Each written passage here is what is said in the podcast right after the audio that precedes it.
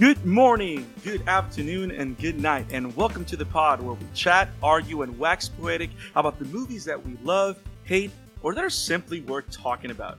All movies have something to say, and we enjoy trying to analyze what they captured. Welcome to the Chatter After. I am Brandon Alvarado, the Scarlet fan here, and I'm so excited to be back here to talk another awesome movie. And not just any movie, a very particular movie from a year of just straight out bangers. And that movie is 1994's The Shawshank Redemption. I'm so excited to talk about this film. We have the complete Chatter After crew. We have the one and only Isaac. What's up, man? I'm tired. I mean, when you spend that long in a cell in the in the sun, uh, you, you can get tired, right? Mm. Wow, that was that was the worst response. Um, I got Mike Thomas. What is up, man? Hey man, I'm joining Isaac in the void. Um, we're just kind of disembodied right now, but it's going well. This is a great movie. Can't wait to get into it. And the one and only Ryan Cam. Welcome to the show, man. Thank you guys. Thank you for having me. Uh, It's great to uh, be on the show. Uh, I jump at any opportunity to talk about Shawshank. It's one of my all-time favorites. So, and uh, when I approached Mike to do this, he gave me the list, and I was was like, "Got to be on for Shawshank. Nothing Awesome. else will do. Nothing will suffice." I like this man's spirit and passion. I'm really looking forward to this conversation. Really happy you're with us, Ryan. Um, as you guys heard, we're going to be covering 1994's The Shawshank Redemption, um, directed by Frank Darabont, produced by Castle Rock Entertainment, um, and based on the short novella by the great Stephen King. Um, called Rita Hayworth and The Shawshank Redemption. Um, we have a lot to talk about this movie, but as every episode of The Chatter After, we want to start with a roundtable going around. First experiences with the film, new experience rewatching it, and Ryan, you're the guest. You've told us you love this film. Tell us, first experience, what is Shawshank to you? Well, I first saw this movie, and it, I, I was born in 1997, so I was, so I was definitely not in the generation where I saw it in the theaters. But when I started my channel, uh, I did a month in 2018 called Stephen King Month, where I reviewed some Stephen King based movies from the 80s, 90s, 2000s, and 2010s. And I tried to choose ones that I had never seen before, and Shawshank was among them. Nice. And so I remember just was like because I try and watch movies in advance whenever I'm reviewing them, like older movies. So it was about a week before I was to shoot my video for the Stephen King month. I was just watching it. I was literally in this room and I was watching it on my TV and I was just like, it was just, it was like an experience. It, I was just blown away by everything that was going on. And it was, it was, I think it was about like 30 minutes in, 30 to 45 minutes in, where I was just sitting there like, I think this might be my new favorite movie of all time. And it's actually Jurassic Park, but this is definitely, definitely in my, 1994 as well, right? uh, Park was 93, but 1994 is a pretty loaded year for movies. I mean, Forrest Gump, Pulp Fiction, The Mask, which I just reviewed for the first time, uh, and I could go on, but 94 is a loaded, loaded year. And, and so, yeah, I, I definitely watched this movie for the first time later, later in its run, but never, uh, for lack of a better term, you never forget your first time. Very nice. Awesome. Very, very nice. Mike, my man, Yes, talk to sir. me about Shawshank. Yeah, Shawshank. I'm right there with Ryan. Some of my favorite movies are Shawshank Redemption and, of course, Jurassic Park. Jurassic Park, I agree, is probably my favorite movie of all time. It's amazing. But in Shawshank, I my first experience with with this movie was probably like seven years ago. Um, this is when I really got into film, film criticism, like trying to understand this medium, right? And a movie that keeps popping up whenever you go to greatest movies of all time is The Shawshank Redemption. So I'm like, okay, I gotta cross that off the list. So I, it might have been streaming somewhere, or it might have just been like available on demand at the time. But I booted it up, watched it, and it is just a powerful, powerful story. Uh, I love everything about it. It's amazing. Can't wait to talk more in depth as we go on in the show. Has anything changed between your first viewing and your rewatch? For me, no, honestly, because this is a movie that I can't watch on a regular basis. I feel like most people probably be in that camp. I, I'm not gonna turn on Shawshank every other day, so it's watched it seven years ago. Probably watched it three years ago, and then watched it recently for for this episode. So each time I re- revisit it, even though I know what's happening, I still have like that same experience where you're just sitting there like, this is a masterpiece honestly. Like it's it's peak Stephen King for me. It's probably the best thing he's ever done. Well, it's kind of the same thing with me and Lord of the Rings. I can't watch the Lord of the Rings movies every day of the week. I, it's a it's a legit special occasion. I Yeah. block out time. I get rid of all other things that I need to do in a given day. When I start Lord of the Rings, I'm like I'm locked in. Like nothing can take me out of it, and nothing really should, if we're being honest. Yes. Yes, agreed.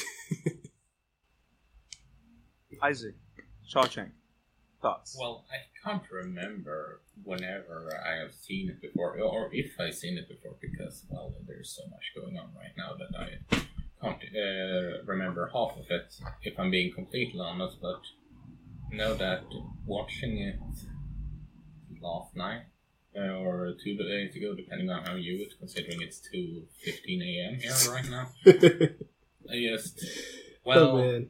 Unlike our uh, pilot episode, this is a movie that I can uh, certainly see why it's seen as one of the best movies of all time. I see what Boy. there, What was the budget on this movie? Ha! Hold on, I'll look it up. Uh, Please do. Please do. According to Wikipedia, it was 25 million. That's actually very conservative. I mean, Yeah. probably a lot for 94, but still conservative. and also Like that, peanuts by uh, today's standards. I pay that much when I just go to the gas station now. Ah, true, true. al- Also, Ryan, uh, the whole budget thing is uh, inside, or should I say, uh, I don't know if I would say inside joke, considering that it was during a recording, but it's an ongoing joke. Let's just put it at that. oh man. Brandon, your thoughts on Shawshank? So, it's very interesting because I was born in '88, and Shawsh. I was I, I didn't see it in theaters, um, but it's funny because I discovered it in my teen years, um, in the early 2000s. And the cool and interesting about Shawshank is Shawshank was one of those films at my at my home where if it's playing on the TV because it's one of those movies that went straight to television very quickly and it was like a movie that you would see every week or at least once every two weeks being played. You know what I mean? It was part of that one of those films that was in regular TV rotation and TNT, TBS, and stuff like that, right? And if it was playing, like my folks would sit down and watch it. At least my dad would sit down and watch it, similar to how he was with The Godfather. Not Mhm. as much, but with The Godfather was another one that it could be 11 o'clock at night and they're playing that music and he's just going to sit there for three hours and not go to sleep and watch The Godfather again. You know, it's that kind of relationship with the film. And I remember Shawshank with very, with a lot with a lot of vivid detail because of that. It's like part of my childhood uh, experiencing the film.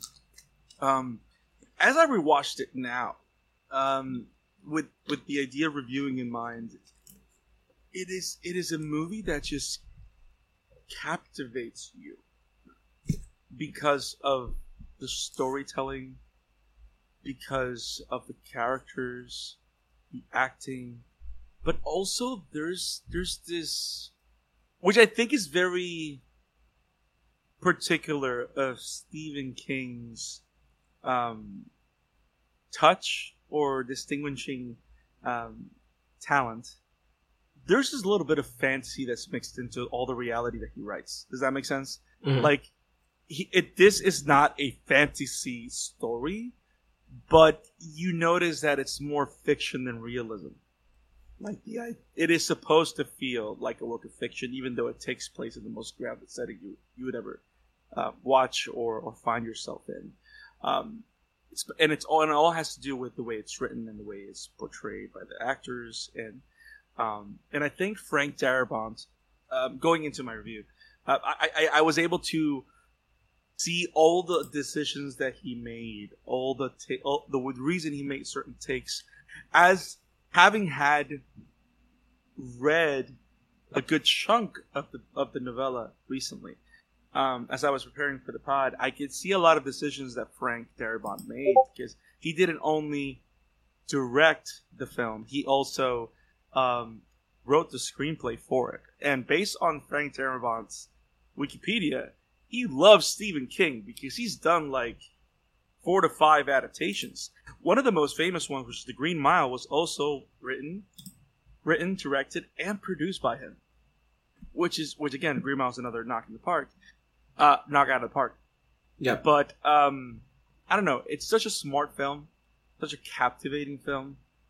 There's so much sensibility in what it's trying to say that I think is one of the most human stories you'll ever because it talks about very human problems and, and, and, and comparisons and dichotomies and it's it's a thinking man's film but it's a thinking man's film that's designed that for a layman's. You know what I mean? It's designed it's a thinking man's film that was designed for the common man. Anybody can pick this up and it's not complicated text but it's talking some of the most profound stuff that you would ever, you know, Yeah.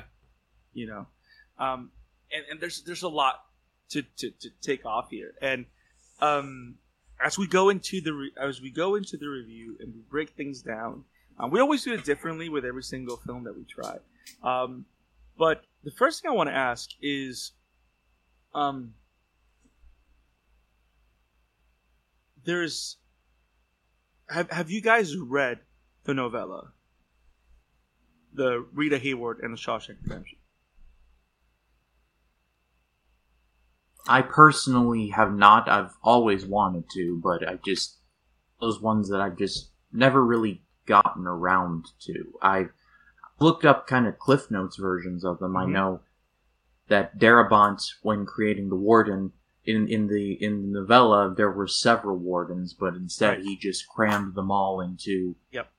into Warden Norton, which I thought was a very wise decision. Yes, I know that Brooks was only just like a character that ended up passing away in a retirement home, and well, that's not what happened to him in this movie. By God, correct.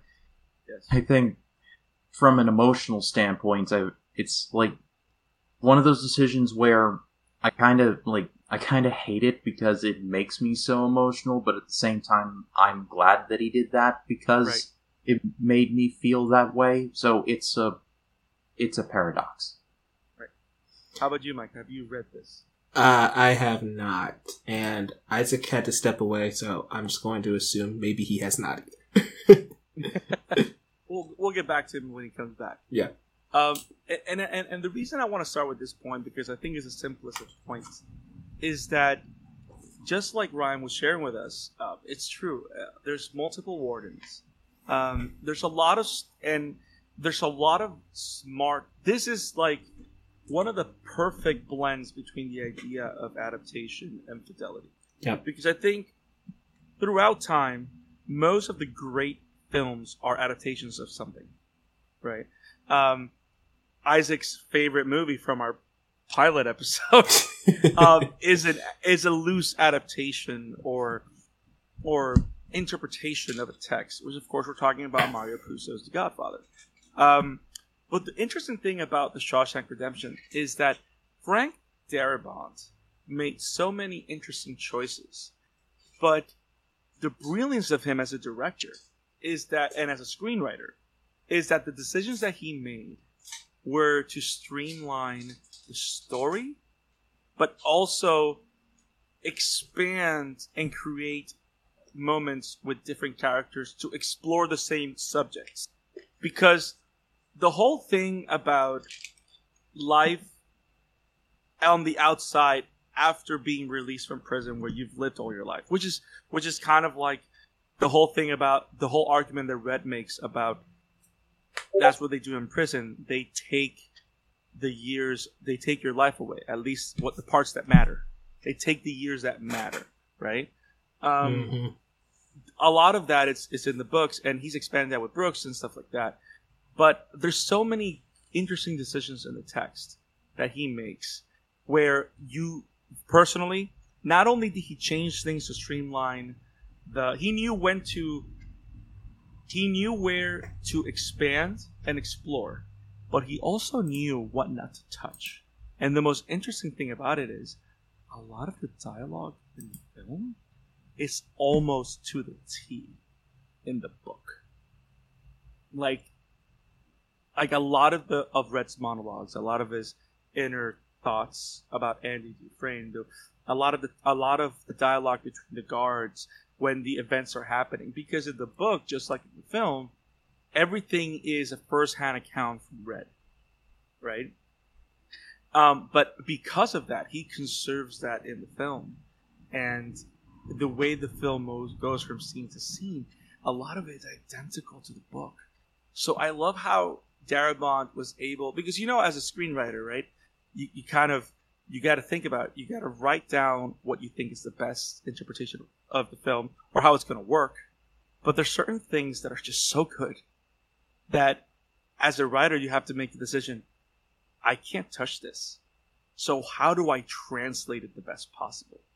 So he found the, the right balance between translation and and adaptation, and it, it, I would even say it was probably why this film is so good because a lot of it stems as he was more of a painter than necessarily a director. Does that make sense? Like, Mm. like he, he just had to recreate what was already there. Like he understood it, he trusted it. How many adaptations that we've seen that we look at the book, we look at the film and it looks nothing like what the book is, right? Or what makes the book captivating. Brian, you got something? I was actually going to bring up the example of Jaws. Uh, Jaws is a movie I mean I love to death, but I actually read the book, the the Peter Benchley book. There's stuff in there that I am so glad Spielberg cut out of there. there's a there's a plot line where uh, where Hooper and Elaine Brody have a thing, not just a uh, they have a romantic fling, and basically Elaine cheats on her husband. That was thankfully cut out of the movie. And actually in the book hooper dies. Like jaws eats him in the shark cage. So it's Wow. so, th- so when you were bringing up uh, brandon about what not what darabont did not touching certain things and then leaving it alone and then knowing what what to cut and where that's what my mind immediately flashed to um, and, and what, what I find captivating about when it comes to that adaptation is that some of the most memorable lines um, of the film come straight from the book, and it's and I, like kind of like how it's kind of Frank Darabont's way of tipping the hat to Stephen, going like, "Hey man, what you did here was so good that I just want you to know I left it as it is." The whole like the actual final monologue. I hope I'm able to see my friend and shake his hand. It's book by book, the last words in the book, like word by word. It's like little things like that, which makes which makes it so captivating. Um, Hmm. Now, um, do you guys have a favorite scene, a favorite moment, or a favorite character? Um, Isaac, do you have a favorite thing of Shawshank? A conversation about hope. And my favorite character is Red. Nice. That is that is a powerful scene, especially after what happened be- right before. Yeah, Um, for sure. so great. Mike, do you have one?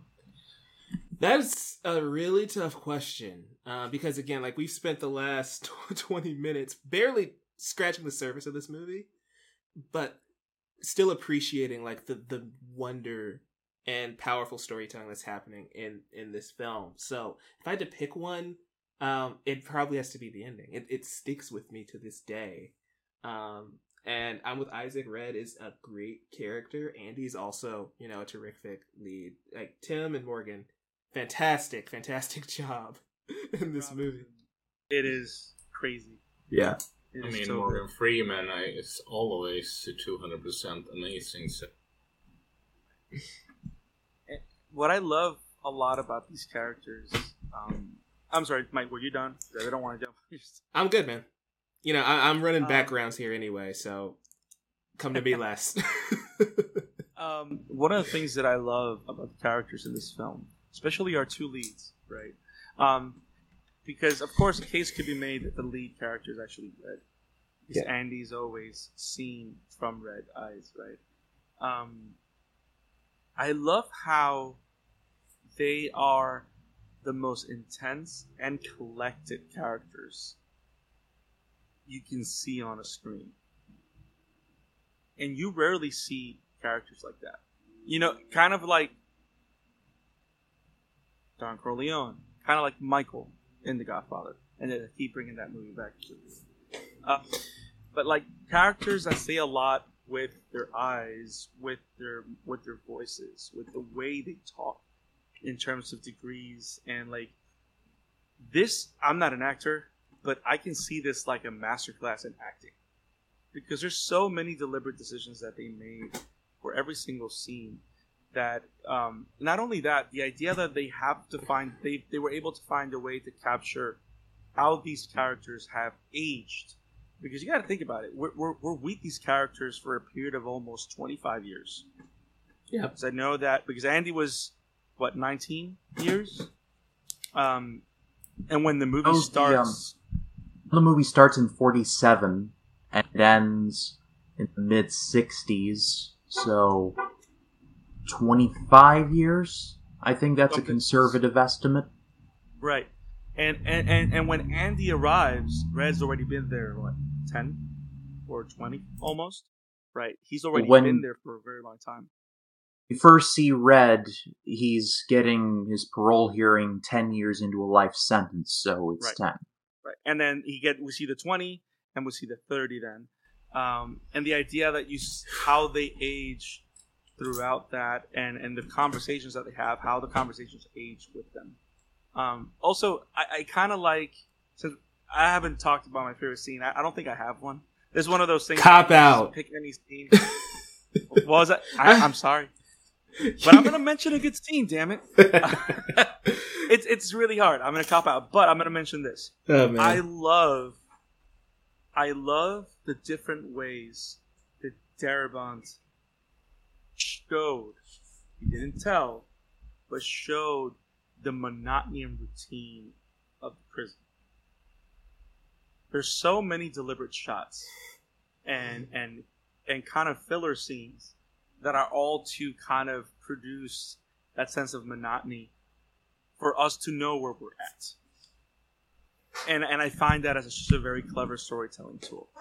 And and I, and the re, and the scene that makes me look into this is that every time we go to a parole hearing, what is what is what do we see? It's a completely black screen and the little screen on the door where you can see through the door. You get that scene there and then the door opens. And it happens the same way all three times with different people on the board, of course. Um, and every time Red goes in, he the first time he has he says he's a changed man. Ten years go by, same thing, but with no intensity at all, because he just lost his friend Brooks. So you got to think he doesn't want to go out right now, because he's seeing like the end of his life leaving. And then by the time that we get to the thirtieth year, and he's there again, he's just done with the bullshit. You know. So so I, I like I like that. I like all the scenes where we see all the all the prisoners roll in. We got like f- four of those where they all just like we could have j- we know we're in a prison. We need to see, we don't need to see that again. But it was a choice. Mhm. The ways we introduced to South like I don't know. There's there's just a lot of different little things like that. Um, I do like the rooftop. That is one of my favorite scenes. And and having read the book made it feel so much impactful because I read it and then I saw it and it was identical. Ever anybody see my cousin Vinny? Identical. Um, it was great movie. It was great. Yes.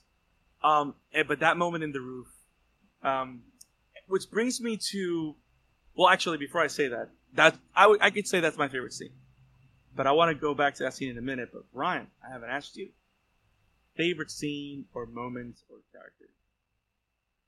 Uh, yeah, that's that's a toughie because I have a lot of favorite scenes. But You can um, cop out. I did. I'm the host. So if I cop out, you can. Unfortunately. I'll um, will say my um, will say my favorite scene, and then it bleeds into it is when uh, is when Andy escapes, and we first see where where Warden Norton is is like, well, hallelujah, he just disappeared, and he like takes the rock and throws it through the Raquel Welch poster, and we're just like, what? Yep. And he tears away the poster, and that brilliant shot of the camera panning out Yep. through the hole as the reverse That- Jaws. the exactly reverse- as Yeah.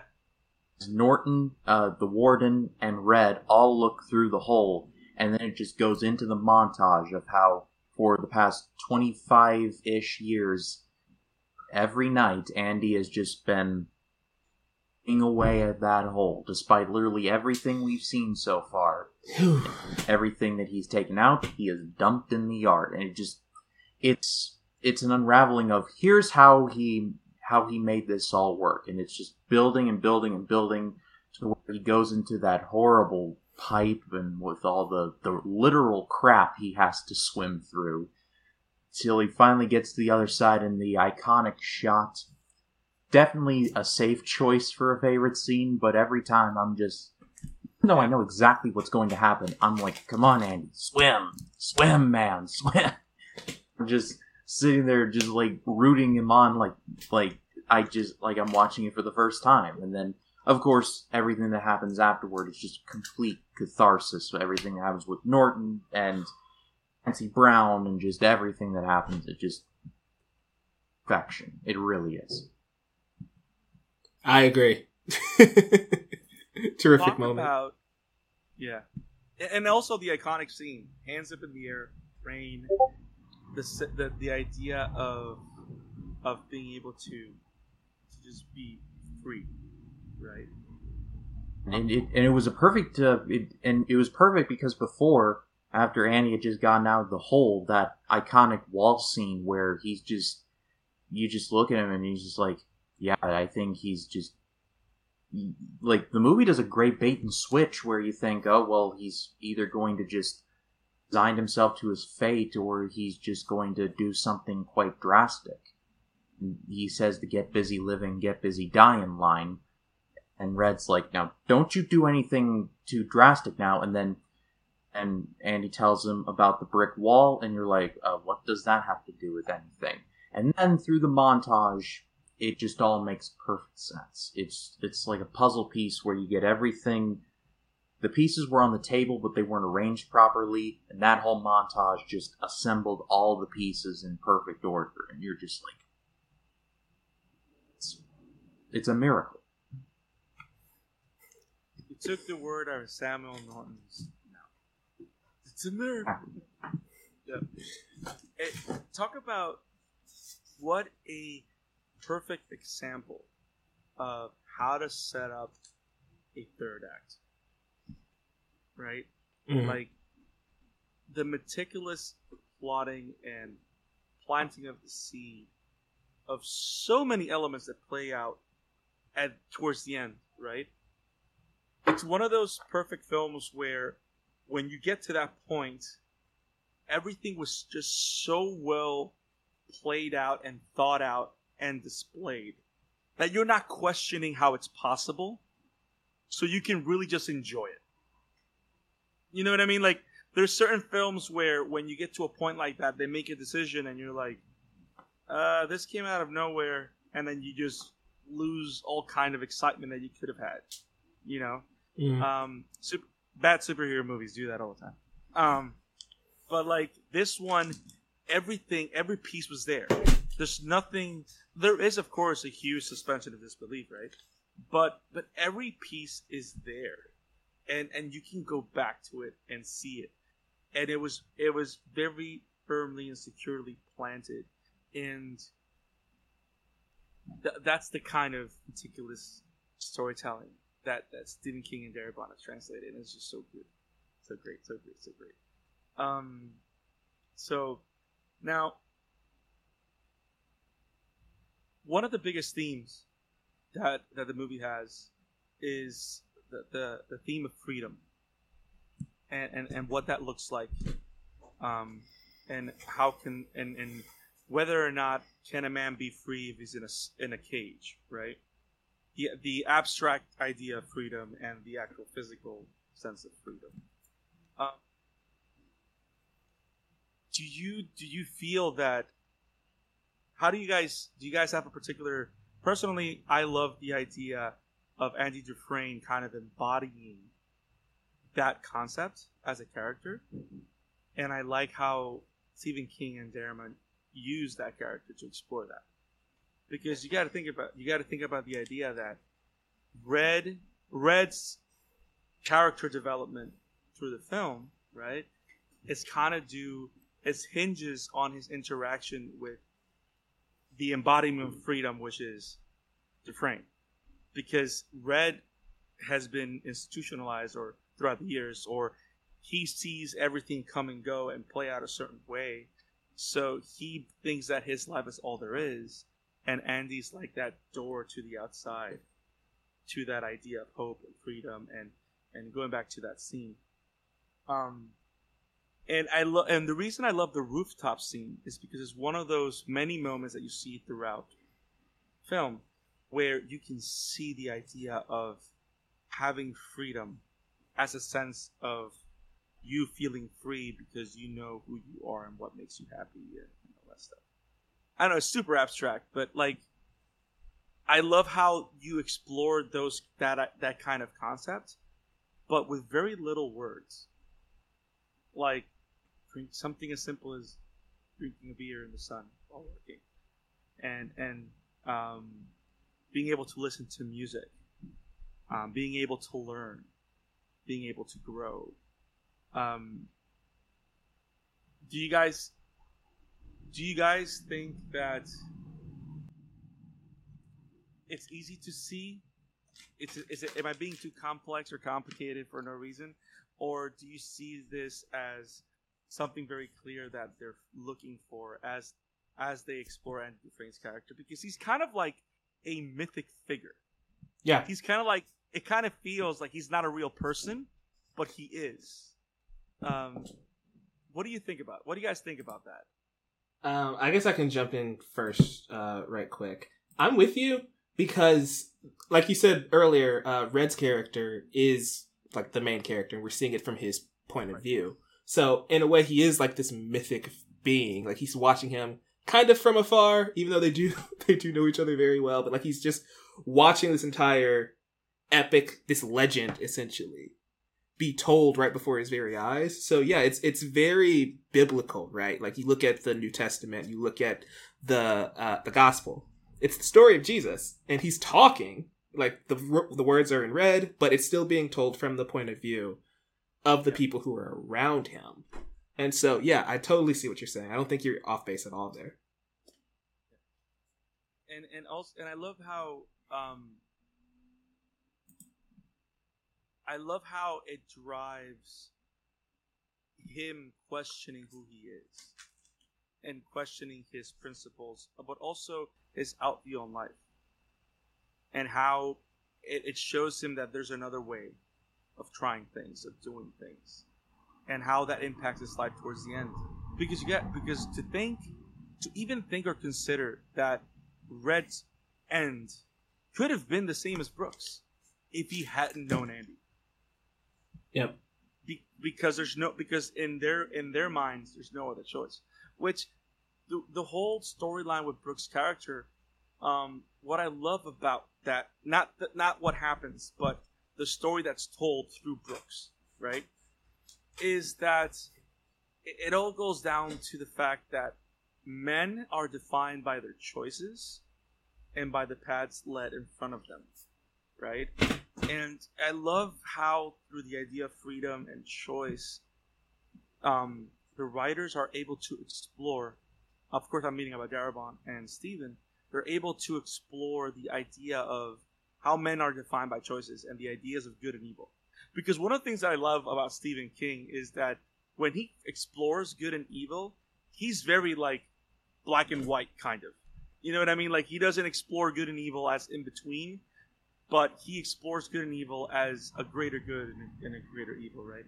And and I love how the film finds way. Uh, this particular story finds ways to explore the ideas of choices and and how what you the choice that you make is what makes you a good or bad man. Especially when you find out that a lot of the people that are in the jail that we are following at least are actually good men that are trying to be better, and the people that are running the jail are people that are choosing to be evil and to do the worst things imaginable. Uh, the prisoners have this inside joke amongst themselves. It, it, it's an early scene where Andy is where where asks Andy uh, what he's in there for, and he's like, "I'm innocent," and Red's yeah. like, "Sure, we're all innocent here." And, and and he and he looks at I, I can't remember his name right now at the top of my head. He Haywood. said uh, Haywood. But thank you. Looks at Haywood's like, Hey Haywood, what are you in here for? And he's like, I'm innocent. The lawyer did me in, or something like that. Oh, they yes. There's a great deal of acceptance of their situation and just trying to trying to make the best of it. And and it's it's ironic you were talking about freedom and all that. It's it's ironic we uh, we're talking about a movie about a literal prison where you are locked up for 23 hours a day. That that we're talking about freedom now. It's a uh, it's an inversion of what it's supposed to be. Right. Right. I love how you mentioned that that what a what a what a setting to explore such a concept. Right? And and I you could I, you could even say that the reason this move this this story takes place in a prison is because what better way to explore the idea of freedom as a metaphor by dealing with people that are actually there and and and like you said there's an idea of acceptance where everybody at least of that main crew that red and andy interact with right um, these are all people that understand why they're there understand what they're guilty of and understand that they're there and they deserve to be there. Um, whatever whatever that looks like or means, right?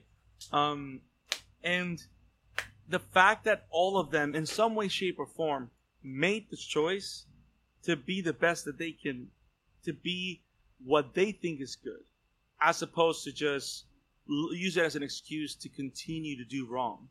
Because then you have like people like the sisters, where they're just the epitome of, you know, like evil or or people that are just twisted that keep making the decision to make people's lives miserable, right?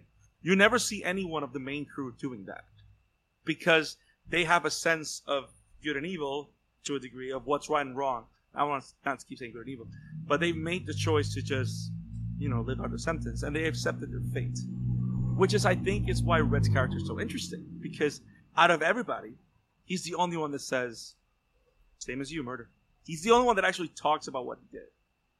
And um, what I found very surprising as I was reading the book, which is another interesting decision, is that they never say why Red's there. They say that it's a murder, but they never say what he did. Which I'm not. I I, I want to share just for the sake of complimenting Darabont, but he literally committed insurance fraud and killed his wife. Like it, it was like really dark. But how how not saying how he did it would have influenced Red's character and us connecting with him. Because if we know the act, it sounds super heinous. Mm-hmm. And I mm-hmm. think it makes it a lot harder for us to connect them that way. as opposed to just know that is the man that has said that he took someone's life and Yeah. just simplified it. It's kind of the same thing how we never see what Andy does. I, I I mean, of course, Andy's innocent, so Right. we we know that. But in the opening scene where he's in the car, he's clearly drunk, he's got the gun, and it's interspliced with the courtroom stuff. Right. And so it, it's like, um, and we later learn through Tommy and that whole thing that he's very clearly innocent and Andy didn't do it. But like the first thirds of the movie, there's a seated doubt of maybe he did it, maybe he didn't, and so, like you said, there's an ambiguity that really it helps in the complexity side of things. I'm actually glad that you said that because that actually helps play into the whole idea of Red as the narrator because we're knowing more of Andy as Red knows more of Andy. So we are not confirmed of Andy's innocence until Red is confirmed of Andy's innocence. Which to me is just a great storytelling tool because it's funny how the movie i'm glad that you brought that up ryan the movie starts with andy. It does not start with red. It starts with andy and everything going on with him. So it's kind of like a a misdirection because we're thinking okay andy's the main character. But then suddenly as the bus is driving to shawshank you go into that parole board meeting. And from there, Red takes the baton and takes a story. So I so I like that misdirection that they do and how it plays out just like you said, like like how we discover all the different parts of the story that will impact our our understanding of who Andy is. Um Yeah, I think that's just what makes the movie so strong, though, right? It's because we we picked up on the detail that that Red is the real like main character of the story, but you can look at it and completely understand the shift in perspective. Like it does have that setup at the beginning of the movie, and then next thing you know, you see it kind of flip as the movie goes on. I just think that's a really subtle touch, and you know, it's, it's not the biggest, it's not the biggest deal, but I just think it's kind of cool how you can notice that. And then, like you said, Brand, you pick up on, yeah, we don't really learn information until Red learns information, which is just kind of neat. Right. I'd and it's argue also- that. I'm sorry, I didn't. No, no, mean go to- ahead. Go ahead. argue that Red is the most interesting character of the movie. I mean, I Yeah. think he's the most well-rounded. I mean, he, I mean, what's uh, what's not to be fascinated over? I mean, he's got like an got like a Jesse Pinkman Breaking Bad esque network of smuggling things into this secure prison, and I, It's I not know even to get like- not even like little it's little things like cigarettes and gum and all these things but this it's getting sent in like hammers and like other different things and posters and i just i remember on this rewatch i was sitting there like who is this man's contact? Like do they like is there a rotation? Like does, is just from a friend? Like do they live nearby? And so I'm, I'm not trying to poke holes. It's just it just fascinating stuff Well, it, it's just one of those things where that's a great point. This could have been a completely different movie, right? This could have been a completely different movie if you just changed the perspective. And we're now trying to figure out who Red is. And I think that's what makes both of these characters so great is that they're both good enough to lead their own films, but instead we get to kind of see them mashed together here. When we talked about that on a, on a few different podcasts before, of like how you have multiple characters who can lead their own stories, I feel like that applies here as well. And it really does speak to the talent of Tim Robbins to be able to pull off Andy, and of course Morgan Freeman to do Red. I mean, Morgan Freeman's one of the greatest of all time. Yeah. This movie could have been so different. In my research, I found that the original two cons- considered for this role was supposed to be, uh, at one time, uh, Clint Eastwood was supposed to be Andy, and Robert Duvall was supposed to be Red, or perhaps the other way around. And with all due respect to those two, I mean, they wouldn't have been able to pull it off like Agreed. Freeman and and and Tim Robbins were able to here for a lot of reasons. There's something about um, each of their demeanors towards the role that literally makes the characters in the book come alive. Mm-hmm. Like, I am gonna say I'm guilty of having some of the movie's influence as I read the book, but also the similarities and the fidelity to that material is so high that I, I I couldn't help but make those connections. You know how, and that's kind of the connections you want to have, right? Like if you're reading an original source material and you know that you're watching adaptation and reading it, or vice versa, those are kind of the connections you want, right? You want to be able to know that the character that you read is the character that you're seeing, or vice versa. And the seamlessness between those connections, between the novella and the film, are just so clear and precise.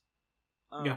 Now, I I I, ha- I want to throw a gauntlet out there, and and and I'm not saying, and this is not a knock, but an observation, um, based on the themes that we've discussed and and the idea of Andy being this like legendary or mythic figure and stuff like that. Isn't it interesting that Andy and Tim Robbins' performance being so great on a character that does not grow? Andy is the same person going in as he is the same person going out. Yeah. He is like a he's literally like a thing, right? It doesn't change. And he's he's unfazed, not unfazed, but like even though he is dealt through the gauntlet of everything that happens to him in Shawshank, he doesn't lose who he is. Like he's something that's completely formed. Like he is a rock that's already been polished and made into what it is, right? Um, and Red is the only character that changes and grows and and ma- and manifests into something different. The one that has a clear start and finish line, right? And it's like when the unstop when the unstoppable force meets the, unmo- the unstoppable object, you know the whole that whole thing. Mhm. I love how that's what makes these characters work so well, because you have Red's character having so much drastic character development throughout, and Andy just being this thing. um, I don't know. I think if it was Robert Duvall this they just wouldn't. It's not that they wouldn't bring it, but they just don't have. It's a completely different energy. Yeah, they have a completely different energy. Yeah. and and, and I don't and I don't and I mean this as an observation, like how I love the fact that they were just they that that they had the eyes to pick the right actors at the end of the day, because I think, if I am not mistaken, um, in the book, Red is you can read Red, and he's Irish, like he's an actual white man with red hair, and and which I think it's funny because they still do the Irish joke with Morgan Freeman, just to remain faithful in the book. But talk about the actor just picking the right actor because he has the talent to do what's necessary. And I always give kudos to, which is why we can anybody can be Mr. Fantastic, right? So it doesn't have to be a white man. Yeah. Mr. Fantastic. Yep. But but going back to like that idea, right? I'm glad you mentioned that character of Reed Richards in this Shawshank podcast. but like th- think think about it, right? Chris Evans and John Krasinski both auditioned to be Steve Rogers. I cannot imagine John Krasinski as Captain America. Great actor. I think he's a great person. I just don't think he would have fit that role particularly well. And so it, it's the same thing here, where it's like sometimes, as good as an actor might be, for the story to reach its fullest potential, you've got to go in a different direction. And I'm glad they went with the direction they went with. Because Clint Eastwood and Duvall, fantastic. Some of the greatest of all time. Wouldn't have, I don't think they would have hit the same. It still would have been a good movie. It just wouldn't have hit the same as what we ended up getting. If Krasinski had taken the Captain America role, then we wouldn't have gotten the Quiet Place movies. And so I say we uh, we dodged a bullet there. Agreed. I see this as an absolute win. A hundred percent. And even though Multiverse of Madness is kind of a mess, I dig the cameo. I'm good with it. the, the cameo did his job. Um, so going back to Shawshank, um, the idea of choices, the idea of freedom, and the idea of bad men, period. Because Red could have chosen to be a horrible person that that dealt violence, but after that experience with murder and then doing what he's doing, he decided just to live his life and accept it. Right? You have Andy, Andy that kind of like, which by the way, I'm gonna go into favorite quotes quotes later, but I want to say mine now just for proof point. My favorite quote of the film is when Andy goes, and to think, out outside, I was as straight as an arrow. It took me coming to prison to become a crook. Another uh, favorite scene of mine when they're in the library and and Andy's explaining like his whole uh, his whole Randall Stevens scheme Yep. to to Yep. to Red, and Red is looking like, "Are you?" Like, he's got more of more of an expression of, "Are you for real right now?" And and like as as they're stacking books, Yep. and when he drops that line, I was like, "Oh yeah, that's a great deal of irony right there." He had No, to go to the funny- prison to, prison to become a criminal. Yeah, so great. So great. And to think that by then we still don't know that Andy's actually innocent. So that line just lands. And we're laughing with Red. You know, like it, it's just great. We're just going along for a ride. Um and then we have the warden. Oh man, you know, shout out, shout out to Bob Gunton. He's a great actor, and he's So good. especially in like Daredevil when he was Leland Owlsley in season one. I thought that was a great choice. Shout out to Bob Gunton. He's a great actor. I absolutely despise this warden, like especially as a Catholic. He waves that Bible around like it's like like like attached to his hand when in reality he's like the biggest sinner that I've ever seen. So in that respect, he more than did his job. So Bob Gunton, like up for me, did his job effectively. I could not stand this person.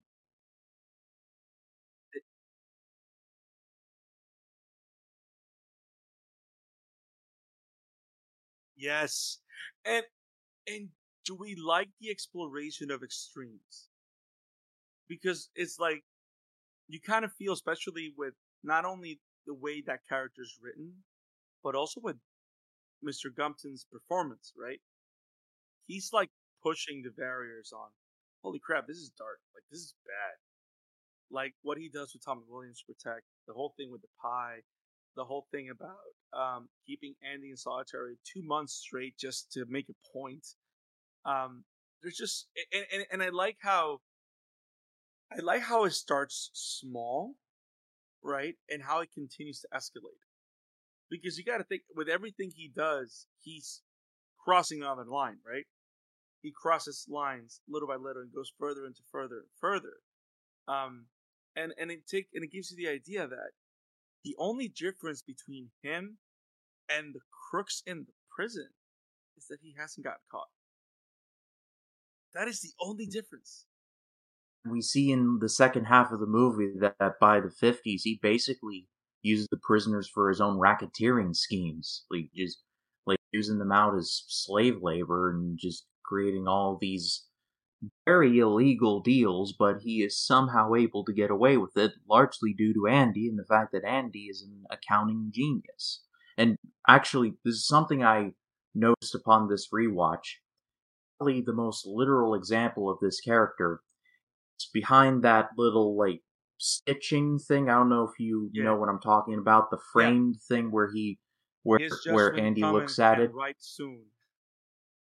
and and and the warden's like my wife sewed that in her sewing circle and so and it is like oh okay that's cool and all but then behind that religious saying in knit is safe that isn't a more literal like a literal example of this warden i know what is using a religious phrase to cover the fact that he is just a greedy SOB. Yep.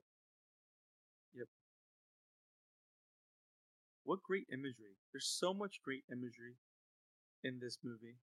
Um, I would even say there's there's a there's a there's a storytelling nuance in this film that I think we rarely see in film nowadays. Like there's a lot of visuals there's a lot of deliberate visual storytelling. Does that make sense? Like mm. and and, and but I feel that over the years we've kind of lost a lot of that, right? Like a lot of it is either exposition or action, or maybe I just watched too much too many superhero movies. But like I feel like this movie is not only it's a period piece on purpose because it is treated as a period piece, but I like how it has that timeless factor where we can put it in at any time and it just takes us on this journey and there's there's just storytelling on every single little thing, every single shot. Um, you can literally take probably any scene of this film and it's tell and it's telling you something if you're paying attention. And I'm glad Ryan that you caught that that whole thing. And I love how that actually is turned on his head with Andy when he finds the Bible at the end. That was that was a very nice thing, and it's that seed is planted when Andy's cell gets raided, and, Right. and he's and he's reading it, and go back and forth about Bible verses. It, it it it was upon this viewing where I was like, that Bible definitely comes into play later, and sure enough, it does. So it's it's that whole thing of plant and payoff. It's simple, Yep. but it works. and it's and it's perfect too because um it also tells you how it kind of i kind of feel how how very sherlock holmes kind of or how oceans 11 what, what's the first thing the guy the guy's name's ocean you guys know what i mean how very trickster like of andy because you got to think about it the only reason they didn't open that bible is because he was reading it so like he knew how to not direct, how to avoid. Like he spent his life avoiding attention, and that's just who he is. So he knows how to trick people. And I don't know the way they deliver the lines, especially knowing what happens when he goes like, "Oh, I do not want." Uh, Bob Gunton's character, Sam Norton, goes, "I do not want to deprive you of this because salvation lies within." And then just the delivery of the line at the end where he just opens it and and reads it and it just takes. I don't know. There's a lot of good scenes, a lot of, a lot of visual storytelling. Did I say that I love this movie? Yeah. So so one of my favorite quotes is easily Andy Dufresne, who crawled through a river of shit and came out clean on the other side. And like it's it goes back to what Ryan was saying, right? It, it's one of the most cathartic moments in the movie, but it's also just a, a metaphor. It's again that mythological being of yeah, you're gonna go through some crap, but you just got to keep fighting and keep digging and keep powering through and you're going to come out of it. And it's just a powerful moment and one of the most powerful shots in all of cinema. As he looks up to the heavens and you see the rain just pouring down on him washing all the crap away. It's amazing.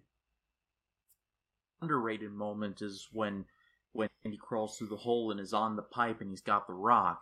And he's like waiting to try and time like when he smashes with the with the thunder.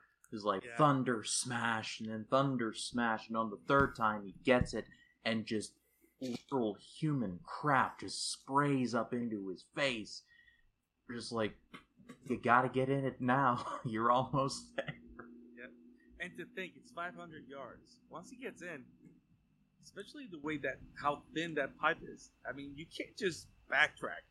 Like oh it's way out in the words of the Allman Brothers Yep. what a what a what a what an interesting picture. The idea of his freedom lies after going through all the darkness. You know, like it's a whole light end of the tunnel kind of thing. Um, especially now, the whole like the way you were talking about it, Mike, make me think. It's also kind of like a Greek tragedy thing. You know yeah what I mean? Like it feels like the whole Like I don't know. There's there's Hercules is here somewhere. Like like it feels that epic and and that um It's like Ben Hur in a sense, kind of. Yeah yeah i was gonna say Clash of the Titans. I think that applies, sorta. Yep. now my what I love also about that scene is how it speaks about the power of the human spirit Yes. and and the idea that the world can be going to literal shit but if you allow it to but it will only end you if you allow it to like you would only drown in the shit if you don't swim out. Which is literally what like that's the imagery right? There is there is a path there is a way for you to come out clean at the end but it has to be on you. It's on you. Where's that? Um i'm thinking about this. There's this film. I can't i, I oh um iron man says this yes so in the avengers Oh my goodness. When I, I don't know. It's that that scene when he's talking to Loki on Stark Tower. In the bar, When right? goes- yes. When when he says, "If you do this, if you go towards with all, it's all on you." Like literally telling Loki, like, "Okay, you can try and conquer this, but the Avengers are going to come to get you, and maybe there's a throne, but whatever happens, it's all on you." And the idea that that's that's the imagery, right? Like Dufresne is just he spent two months in solitary he's back doing this laundry business and he's spent years digging this hole what is he going to do part of me kind of thinks when you look at the timeline am i the only one that thinks that he stayed behind because of tommy Makes a lot of sense. I mean, I I think that Yeah. took a liking to Tommy and trying to trying to help him. Yep. Uh, and then finding out what he found out right like like maybe he thought maybe i don't have to go this route maybe i don't have to swim through the river shit because when Turn- you think about it ex- yeah it was hard i mean he had a bar of soap he had a bar of soap in there um and it's like because right at the moment that he finds this out he's get thrown into solitary for two months. Tommy dies, and right after it is where we have third act, right? So, how interesting of a man, how practical of a man, where when everything closes, that's when he goes the drastic route, because that's the only route to take. And it's interesting the going back to the Avengers reference just for a beat. One of my favorite lines in that whole movie is when Tony Stark tells Loki, "There is no scenario in which you win," and it's like, uh, that that's powerful stuff. And I mean, when when Dufresne says "get busy living" or "get busy dying," that's basically his. There is Yeah. no scenario in which the warden wins. I'm either going to you're going to get out or I'm going to die trying. That's, That is Andy. Go ahead.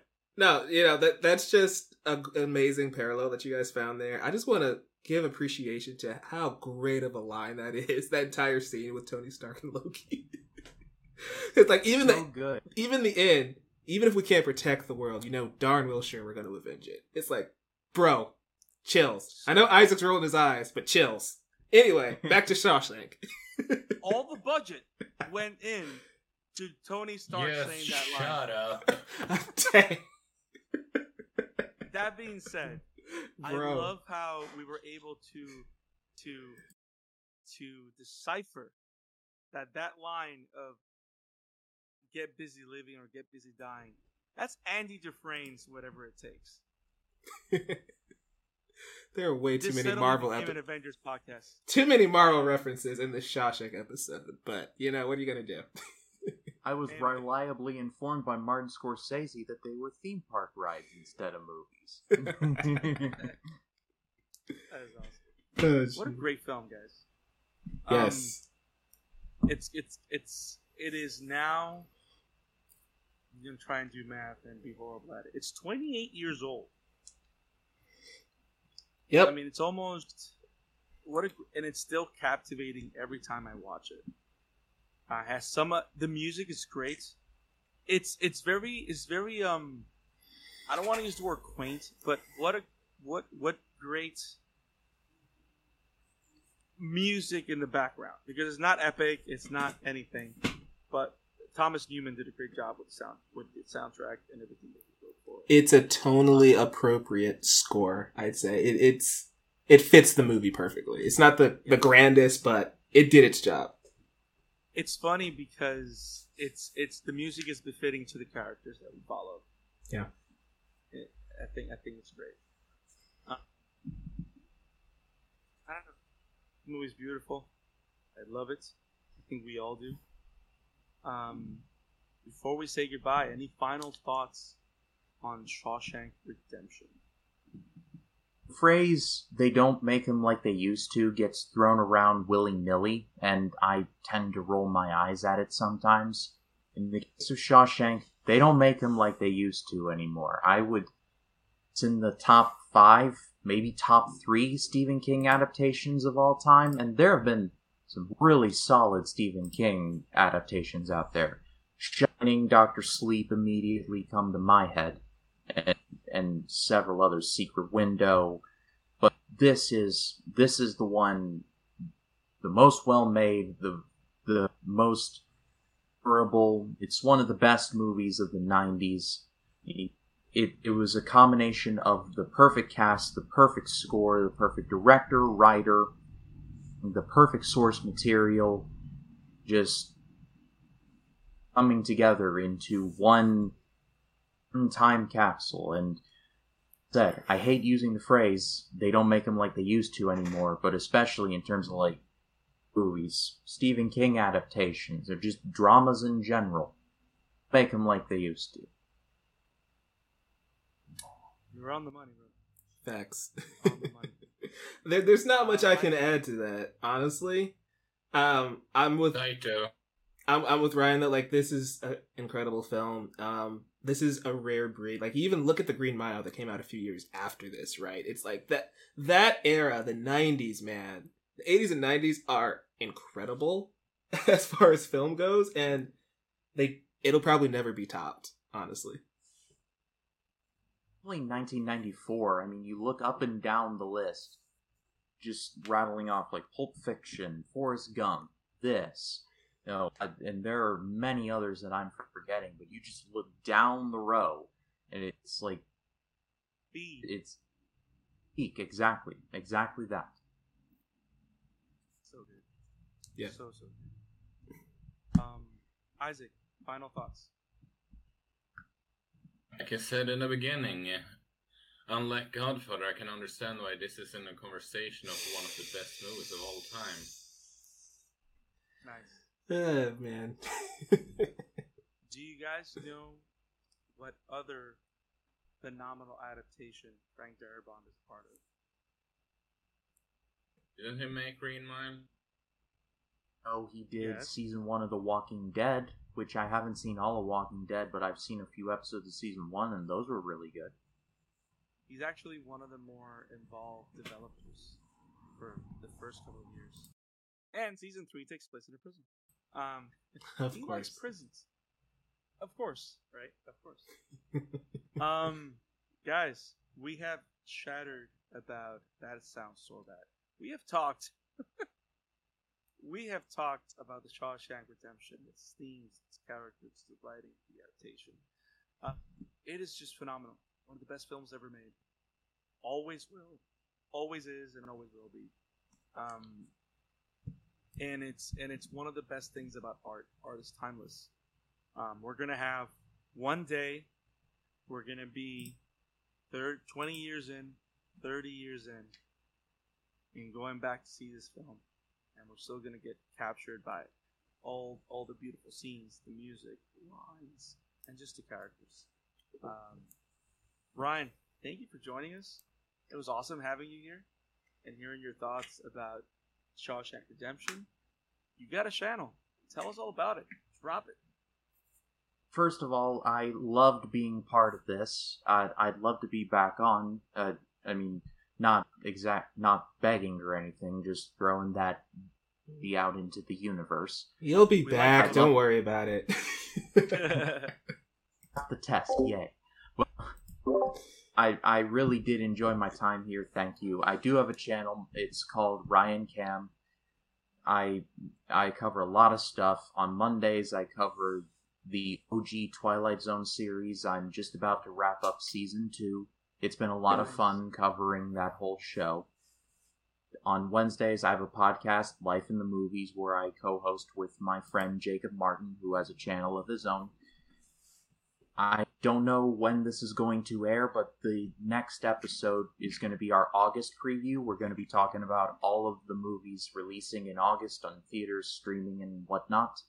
And we'll also be talking a bit about the Marvel lineup that comic that Marvel announced at Comic Con, but we won't be touching on it too deeply because our our previews are always like pretty long episodes, so we always on certain relevant things and then go straight into the preview. So that's on deck.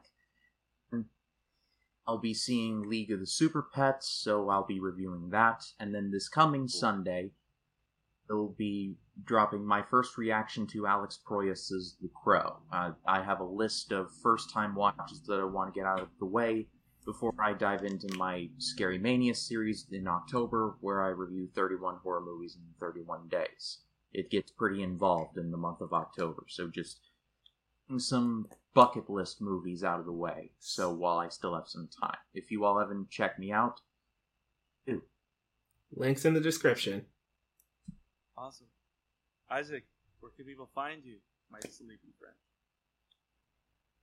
Well, you can find my work at Robin Entertainment. You can find me over at Emblemmaniac on Twitter, and you can find the Anime and Manga Pod that me and um, me, Mike, and um, Brandon are doing over at the Amateur Otaku Pod at Twitter, and we are at YouTube at the Amateur Otaku, and uh, also on every podcast site besides Podbean for some reason. And well, did I miss anything? I think you're good, man. I don't think so. Mr. Thomas. Yes, sir. Well, if you guys are watching the YouTube channel, this is the first time I'm not on screen for the episode of the, of the podcast. It's the first time I'm not on my own YouTube channel. That's weird. Anyway, youtube.com slash novice cinephile. You can find all my work there. Also on Twitter at novice cinephile. Also at collider.com. I'm writing over there constantly, as well as Geeks Vibes Nation. And yeah, find us at the Amateur Otaku, and of course, check out the chatter after wherever you get your podcasts. It's a great time. Love it. And you can find me at the Scarlet Fan 52 on Twitter, at the Scarlet Fan 52 on Instagram, and somehow I'm on TikTok. I have no idea what I'm doing there. But you can find me here at the Chatter After on the Naval part of the Novice Cinephile Network, and you can find me also at the Amateur Otaku podcast where I talk awesome anime with these awesome folks. If you love what you're listening here at the Chatter After, make sure you click our follow button. Follow us on Spotify. Follow us on the Novice Cinephile Network. We have plenty of movies that we have yet to cover, um, and shows that we have to cover. Check out our outrageous episode on The Boys. Um, we do a lot of crazy stuff, a lot of good stuff though. So, the shadow rises. Keep it up. Keep watching movies. Stay awesome, guys. Peace. Peace.